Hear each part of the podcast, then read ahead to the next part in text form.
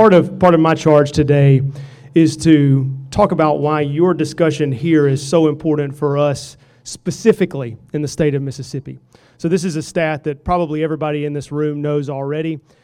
Two years, for the last two years, WLBT has reported that the city of Jackson, where we're sitting right now, the city of Jackson has had the highest number of per capita homicides of any major metro area in the United States.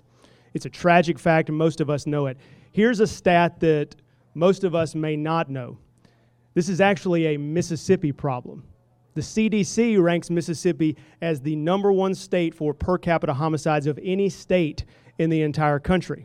So, so the big question then is what happens when you do what Raphael did, which is to take Jackson's homicide stats out of Mississippi's stats? So let's use Illinois for example. Six months ago, Heritage did a study where they took Illinois and they stripped out Chicago's homicide stats and they looked at how safe Illinois was before with Chicago stats in there and then after, after you remove those homicide stats. Taking out Chicago reduces Illinois' homicide rate by 55%. In fact, it moves, this is exactly what he was saying, it moves Illinois from being a top 10 most dangerous state to being one of the 20 safest states in the country. So now the big question for us, right? What happens when you do that with Mississippi and Hinds County? Hinds County is the county that we're sitting in right now. We actually have a different spin on this problem. If you take Hinds County's homicide stats out of Mississippi stats, Mississippi is still one of the five most dangerous states in the country for the per capita number of homicides. This is a Mississippi problem. It's not just a Jackson problem. It's a Mississippi problem. Now, I've had folks tell me, well, look, Shad, that's, that's all very interesting.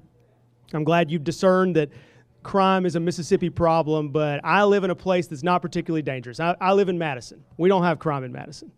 Well, look, I'll tell you that this is a problem for you as well for a couple of different reasons. Number one, the folks who are being murdered and the families who are suffering are your brothers and sisters who live 30 minutes that way. You should be concerned for them. You should have an ethical concern for those families.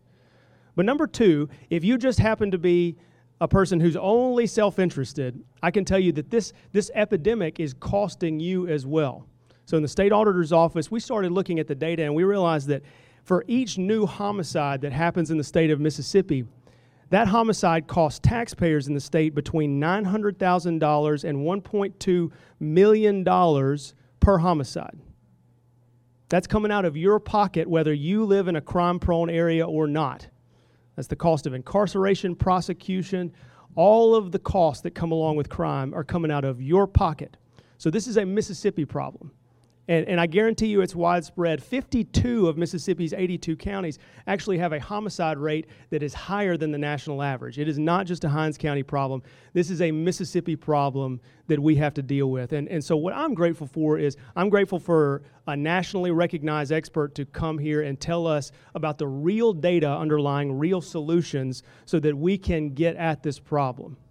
We know that this, this strikes at the heart of the most vulnerable among us. Uh, Raphael spoke to this. Clarion Ledger reported two years ago that the typical victim of homicide in Jackson was a black Jacksonian between the ages of 20 and 30. We have a responsibility to the, to the least of these, to the most vulnerable in our society, to enact real solutions to get at this problem.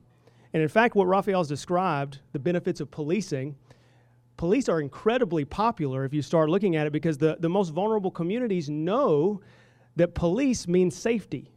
Gallup did a poll a couple of years ago that showed that 81% of black Americans want the same or more police presence in their communities.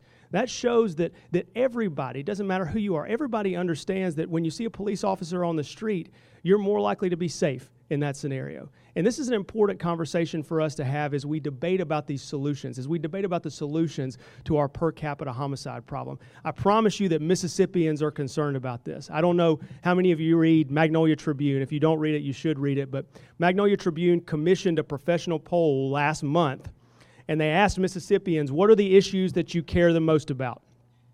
I read 100 of these polls in my life. What are the issues that you care the most about? What's number one? It's number one every time jobs, jobs in the economy. It's number one on every poll like that that you read. But what was number two?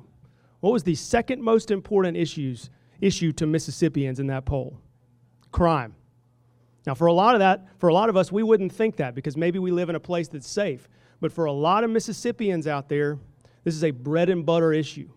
This is an issue that affects them every single day. So, in, in synthesizing what Raphael said, you know, what I hear when I hear his read of the research, I hear that we have to be for more policing in these vulnerable areas. We have to get tough on violent criminals.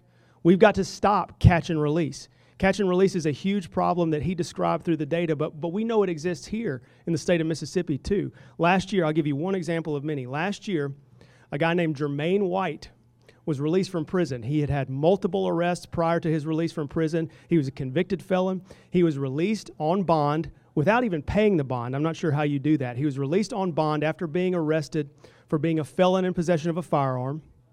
And once he was released, he went about six miles from here to a motel just on the other side of Fondren, and he murdered two women. And their lives are gone forever. So we have to ask ourselves when we're having these big picture policy debates are we willing to protect the rights of Jermaine in order to give up the rights of those two women who were killed? How are we going to balance these things out?